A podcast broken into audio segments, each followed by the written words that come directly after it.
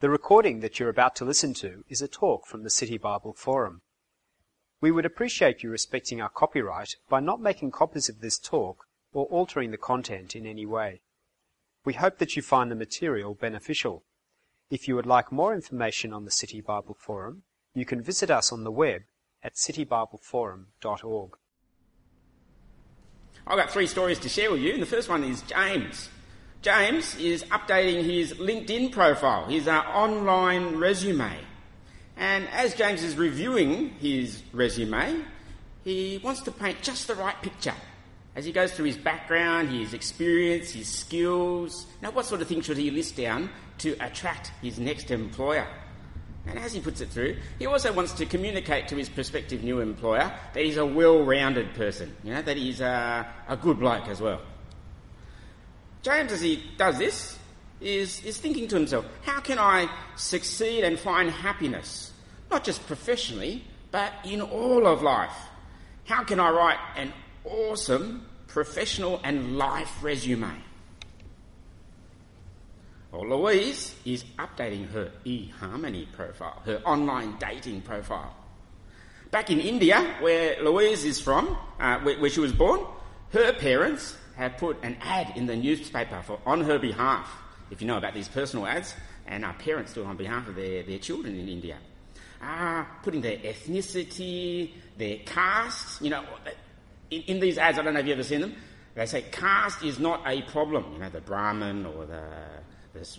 But the fact that you have to write that, what does that indicate? Also, her family background, her skin colour. Apparently our fair skin is more desirable than darker skin, which, you know, looking at me, I wouldn't agree with. I think being brown's great. You know? As well as her professional and academic background. And, you know, in the Indian personal ads, it's not just your personal, professional and academic background. The parents put in their background as well. It's amazing. Well, Louise is doing her one in Australia for eHarmony, and she's wondering, how can I make myself attractive to other people? How can I write an awesome romantic resume? Then there's George. George is updating his religious life. Now, George was someone who was baptised as a baby, grew up going to Roman Catholic school, and his parents go to church every Sunday. They're religious. Now, certain things have happened in George's life that's led George to wonder, I've got to do something about my much-neglected religious life. I've got to update my religious resume.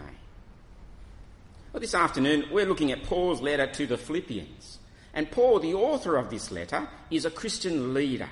And he's writing to the Philippians, who are residents of Philippi, a city in eastern Macedonia, modern-day Greece. And I happened to look it up on Wikipedia. The ruins of this city of Philippi have just been listed on the World Heritage Site for 2016. Well, two things to note about this letter. Paul's writing the letter from jail, from inside a Roman jail. Paul, you see, is an insider behind bars.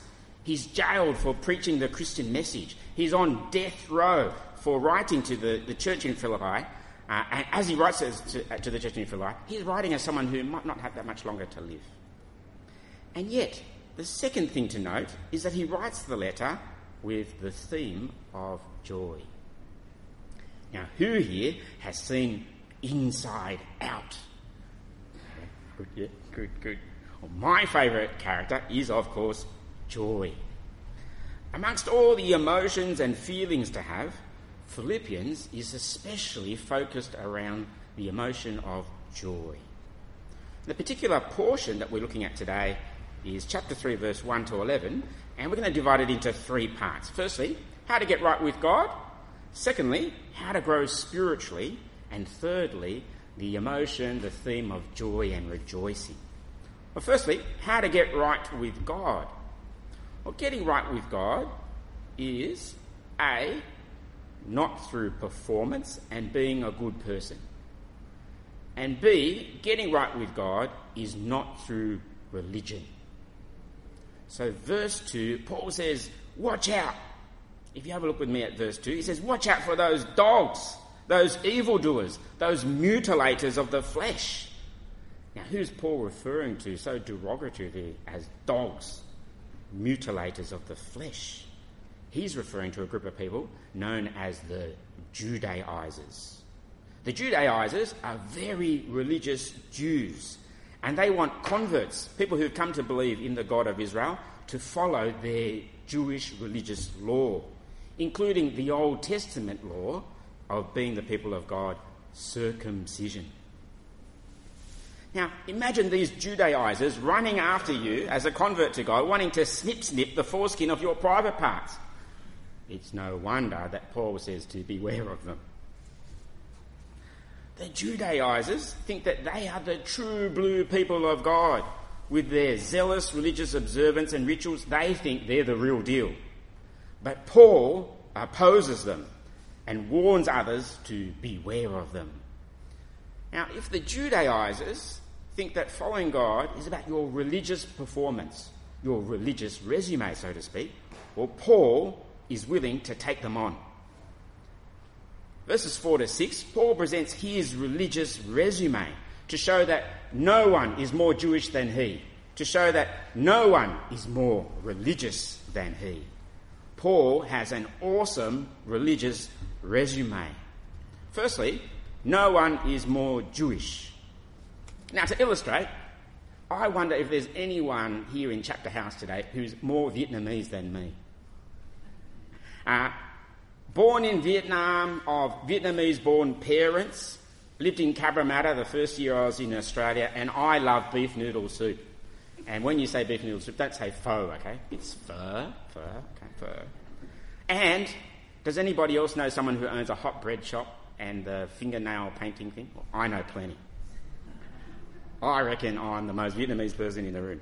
Well, Paul is a Jew of Jews. If you have a look at verse 5, he's circumcised on the 8th day according to the Old Testament law. He's of the people of Israel, of the tribe of Benjamin. He is a Hebrew of Hebrews. Paul is a Jew of Jews. And secondly, no one is more religious. So also, middle of verse 5, in regards to the Old Testament law, Paul was a Pharisee. When it came to strict obedience to the law, Paul was strict as strict. And as for zeal, he was persecuting the church. Paul was unashamedly full on as a Jew, giving the church a really hard time, arresting the Christian people and approving of their deaths. And as for righteousness based on the law, Paul was faultless. Paul was blameless when it came to right religious behaviour. Now, I wonder if, like me, you know people who boast about how religious they are. At all. I go to the temple every festival, every year without fail, with the offerings that I have to offer. So I'm a very religious person. I pray 5 times a day without fail, facing a certain geographical direction. I'm a very religious person, Tor. You know, I go to church every Sunday, and sometimes I go to church during the week as well, and I give heaps of money to church. Paul invites his opponents. If you want to play religious resumes, let's go. Let's play religious resumes with each other. You list all of your qualifications down, and I'll list all my qualifications down, and I bet I'll win hands down. By the standards of Paul's own opponents, people who want to be religious, Paul is ducks of the school. Paul is the gold medalist. Paul is the ATAR 99.95 when it comes to religious performance. Now, speaking of school, what was your favourite subject at school? Arthur, what was your favourite subject at school, Arthur? Music. Music. Oh, well. I reckon if Paul had a favourite subject at school, I reckon it was maths. Paul would have been handy with the calculator or the Excel spreadsheet. Because verse 7, he says, "But whatever were gains to me, whatever were pluses for me, I now consider loss. I now consider minuses for the sake of Christ." Whatever was a religious gain to Paul, he now counts as a loss for the sake of knowing Christ. And then he goes further, verse 8, "What's more, I consider everything a loss because of the surpassing worth of knowing Christ Jesus my Lord, for whose sake I've lost all things." Such is the value of knowing Christ that Paul considers everything else a loss. For the value of knowing Jesus, he's willing to write everything else off. So verse 8 continued, he says, I consider them garbage that I may gain Christ. So whatever religious people may regard as a positive, as a plus, Paul is willing to write off as a negative for the value of having Christ. So Paul considers his religious pedigree and achievements, he considers them rubbish, garbage. If you ever get a chance at the King James Version, he considers it dog poo, dung. He writes it all off. Well, how about Paul's favourite office equipment? I wonder, Gavin, what's your favourite piece of office equipment? Pen and pencil. I reckon Paul's favourite office equipment would have been shredder. What's religion about? Religion is about our performance and our efforts to reach God through right behaviour and right rituals, our qualifications, our religious resume. Well, there's no one more religious than Paul. But Paul considers all his religion worthless when it comes to getting right with God. He's willing to shred his religious resume. Because what is Jesus all about? Jesus is all about relationship. So coming back to verse 8 and verse 9, Paul says, I consider them garbage. Why? That I may gain Christ and be found in Christ, not having a righteousness of my own that comes from obedience to the law, but rather that which is through faith in Christ, the righteousness that comes from God on the basis of faith or trust. You see, Jesus is all on about relationship. Rather than getting a righteousness of your own that comes through obedience to the law, Paul's got a righteousness that's a gift, that's given to him by God. And how? Through relationship. With who? Jesus. And how can he have a relationship with Jesus? By trusting him.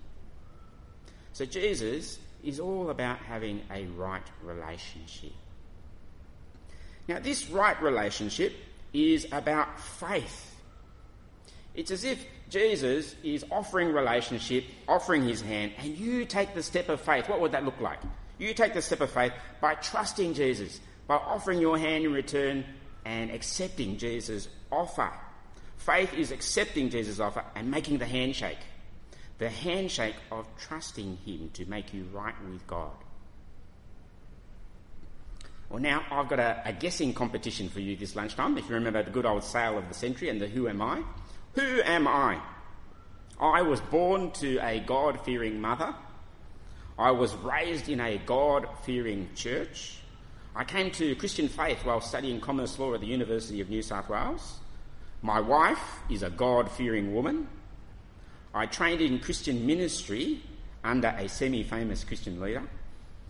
I studied theology at the College of Colleges, Moore Theological College in Newtown. And this is the last clue. I became the Bishop of Wollongong. Who am I? Good.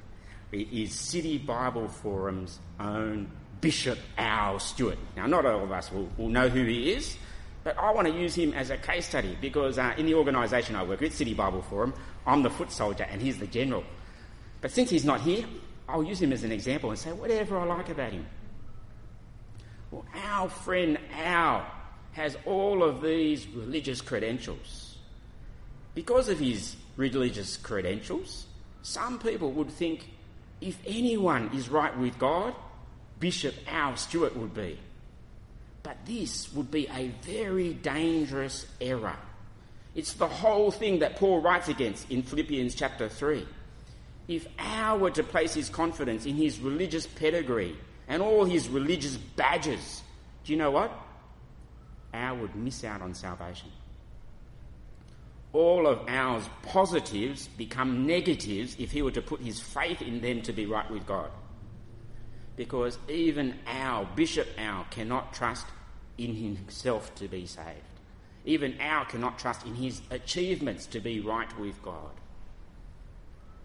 because salvation is by Christ alone, through faith alone, by God's grace alone. And the word alone is crucial here. Salvation is through the person and work of Christ alone, and not ourselves. Salvation is through faith or trust or dependence in Christ alone, and not ourselves. And salvation is by God's grace, God's gift, God's undeserved mercy to us alone, and not ourselves. So our can be right with God, not by his religious resume, but by Christ alone, faith alone, and grace alone. And if this is true for our, it's true for each one of us. Well, if I was to apply it to myself, what would it mean? It would mean that when it comes to getting right with God, what do I need to do? I would need to transfer trust from myself to trust in Jesus. I would need to transfer trust in my achievements to trust in what Jesus achieved for me on the cross when he died for my sins. Well, having considered how to get right with God, how would one grow spiritually when one's got a relationship with Jesus? Two things that it's not, and then how to do it. Well, firstly, it's not through being the right ethnicity. It's not about becoming Jewish. And secondly, it's not through obedience to the religious law.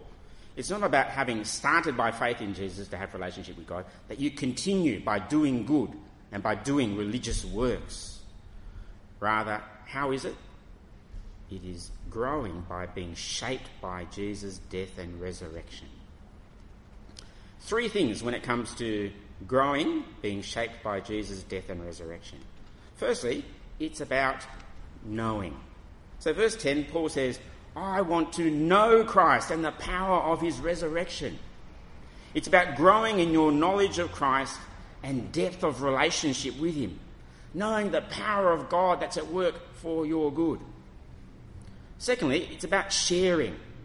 So Paul says, verse 10, I want the fellowship of sharing in his sufferings. Now, what's this all about? It's not about sharing in Christ's sufferings as if you're going to get crucified for the sins of other people. No, that job's already been done. But rather, about continuing in service, just as Jesus considered the interests of other people before his own. And thirdly, it's about becoming. Becoming like Jesus in his death. It's about becoming like Christ, submitting yourself, the rest of your life, to the will of God, whatever happens. So, how to grow spiritually? How to grow in Christ. It's about being shaped by Jesus' death and resurrection, knowing him better, sharing in his mission to care for other people, and becoming like him in character. Look at this picture of this beautiful old married couple. Now, don't they look terrific? What does the world focus on when it comes to relationships? I think of Hollywood and how do I say it again? Is it Brangelina? Brangelina. Think of handsome Brad Pitt and the very attractive Angelina Jolie. They are all externally what the world would go after. Beautiful people. And the world would focus on their achievements, on their resume. Both are very, very successful. They both, individually earn hundreds of millions of dollars, I imagine. But their marriage has sadly dissolved. Instead, imagine a couple that has grown old together, and their love for each other grows and deepens the longer they're married. So I've heard of couples who, after 40 years of marriage, still marvel at the fact that, I'm getting to know my wife better after 40 years of marriage. I think you're a slow learner, mate. But it's amazing. He's still fascinated to get to know his wife better after decades. And have you seen couples grow closer together, not through just the good times of life and marriage, but especially through the hard times and the suffering. And I've seen people, in the course of their lifelong marriage, grow in character, that the other partner helps them to be more patient, more gracious, more humble as they advance in years. Well, growing spiritually in Christ is like that, a long-term relationship, knowing, sharing and becoming, not just for the short term, but for life. So we've seen how to get right with God. We've seen how to grow spiritually in Christ. This last point is to remind us to rejoice. The whole section of Philippians is kicked off with Paul urging the Philippians in verse 1 to be joyful. He says, further, my brothers and sisters, rejoice in the Lord. You can rejoice in the Lord when you focus on the right things and not be led astray. So you can rejoice in the Lord when you focus on not the incense and the religious place to go to and the money and all that kind of stuff. You rejoice when you focus on the fact that you're freed from religion in order to have a relationship with God. You can rejoice that you've been made right with God through faith in Jesus rather than anything that you do. You can rejoice when you look forward to living a life shaped by Jesus' death and resurrection. Well, returning to our three stories. Remember James, who's updating his LinkedIn profile, his online resume? If James links his happiness to having an awesome professional resume, well, he's on the treadmill of always chasing the next achievement. And no matter how successful he gets, he never feels like he's made it for sure. There's always a certain insecurity with achievement-based value. James is enslaved, if that's not too strong a word to use, to performance-based anxiety. And with performance-based anxiety, joy is elusive. He never feels like he's made it. But if James were to find his value and security in being in relationship with God, here, value and security is not based on his performance, but rather on God's love and mercy, and therefore it is secure. It's not up and down depending upon how James does at work. And so James can swap his achievement-based resume for what Jesus has achieved on his behalf. And by putting his trust in Jesus, James will know that he's made it. He's made it for life. And the joy that he's found so elusive can be his in Jesus. Louise and her eHarmony profile, thinking, how can I make myself attractive to others? What features should I highlight about myself? What do I have to commend myself to other people? Well, Louise perhaps can remember that meaning and acceptance is not found in external things, you know, how she looks and all that kind of stuff. If Louise would come to trust Jesus, she would know that she's got acceptance from God. And it's not something that she needs to earn. It's given to her in Jesus. And now Louise can be free to be who God has made her. She's got this freedom in Jesus. It doesn't matter what part of India she was born in. It doesn't matter what caste she is, what ethnicity. It doesn't matter how fair or dark her skin is. It doesn't matter what her job title and family background is. If Louise were to transfer her trust from her romantic resume to Jesus' achievement on her behalf, she's got the best chance of finding joy in life. And maybe as she thinks about romantic relationships, she's not going to think about worldly compatibility, worldly criteria. After all, who were more compatible with each other than Brad Pitt and Angelina Jolie?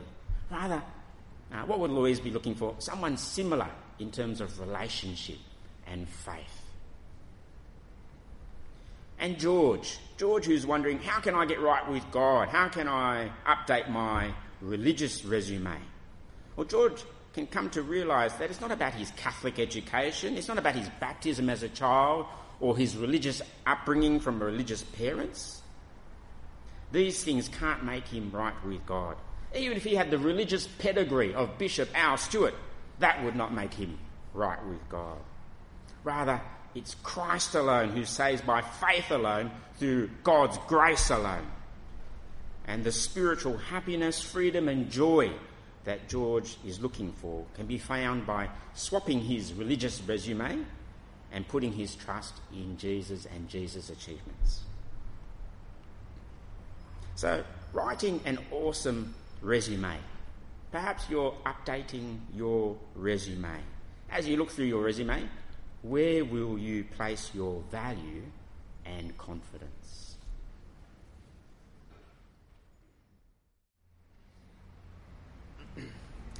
Now, while people might be typing away their questions or are forming their thoughts, you mentioned joy and inside out. Now, in the movie, joy and happiness seem pretty much the same thing. Do you reckon joy and happiness are the same? So, joy and happiness, are they the same? I'm not 100% sure about this, but I'll give a stab at it. I think if joy and happiness were, is it like concentric circles or Venn diagrams? I forgot how it all works.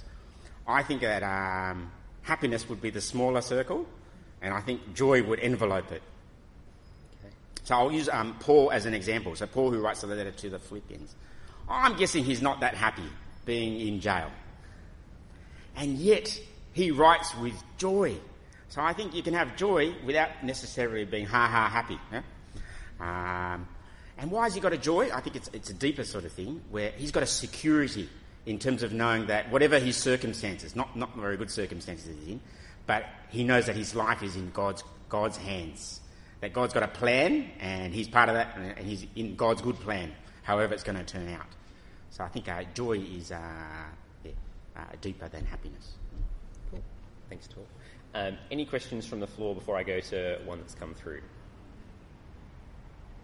Excellent. Tor, I don't think I'm in danger of being convinced to run out and get circumcised. What do you reckon is the city worker equivalent for a Sydney CBD worker today?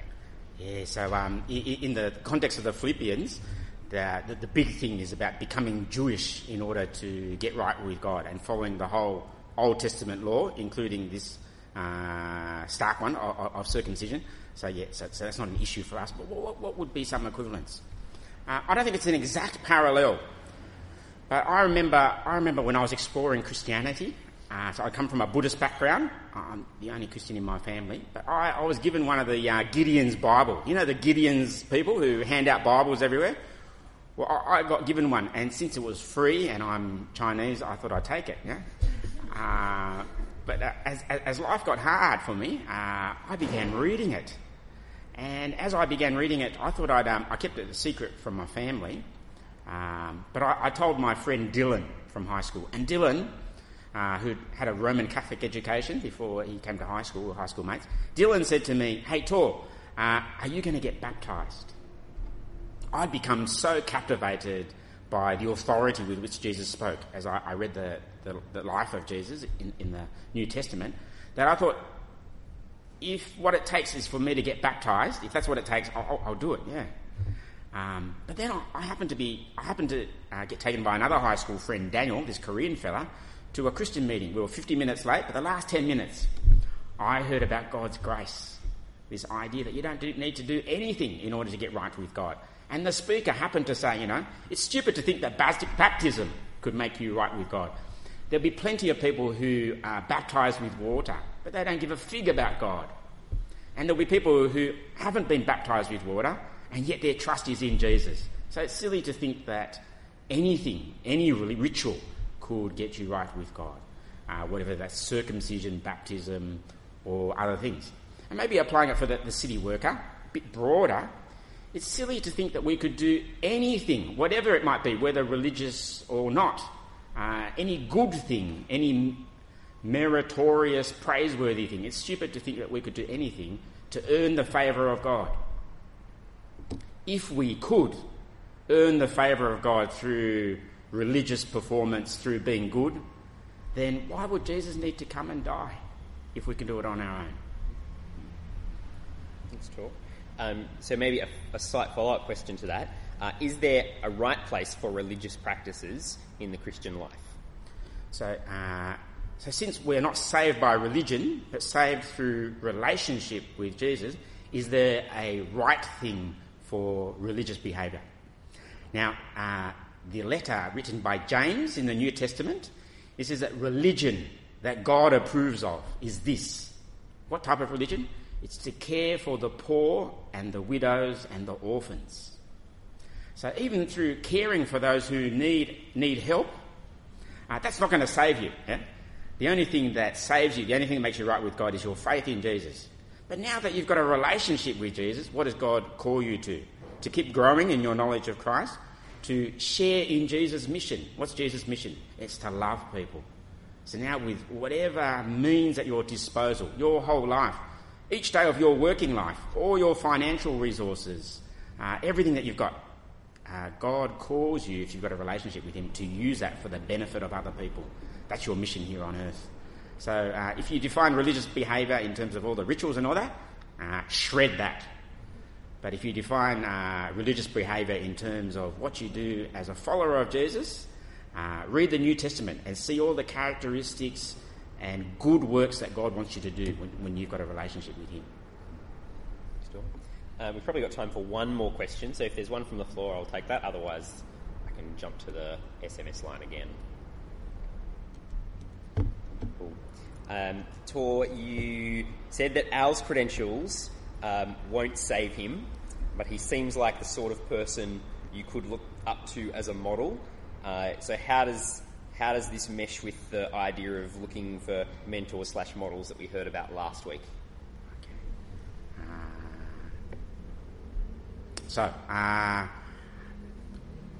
Al Stewart is not going to be a model when it comes to religious credentials. It's great to use Al as an example because I don't think he cares a fig in terms of all his things on his resume when it comes to different positions that he's held. His faith is in Jesus. So in terms of, I suppose, we all want to find role models, whether in work or maybe as parents. Isn't it great to know other people who've already been parents and seem to have done a good job? And when you're a new parent, to learn tips, although each individual situation is different. I remember being in my first job at the Crown Solicitor's Office, and I was the youngest in the office, but there were older guys who took me under their wing. Not because it was going to benefit them, but because they were kind and they cared for me. They showed me how to do things around the office, and they took me to court, and I'd watch them do it, and then I'd imitate. And with that sort of culture of people who are in the know and know how to do things, passing on their knowledge to other people, newbies like me, that was a great sort of mentoring. And then hopefully I, in turn, will do that for other people who are new. When it comes to the Christian life, I'm going to talk about mentors next week. So please come back next week. Thank you for that question, by the way. But what are we going to look for in terms of mentors? I think you look for those with character. I remember when I worked in another organisation, and I was at the bottom of the food chain, and I was carrying around these paper clips or something like that, and then I tripped and I dropped them all over the carpet. And they get stuck in the carpet, it's hard to get out. But the head of the organisation, he saw me do it, and you know what he did? He got down on his hands and knees, and he helped me pick them up. And I thought, if I work with someone like that who's at the top of the organisation and I'm at the bottom, this is someone of character. I think he'd be worth listening to and follow. So I think when we look for models, for mentors, look for people with character. The recording that you have just listened to is from the City Bible Forum. For more information about City Bible Forum events in your city or to order other talks, please visit citybibleforum.org.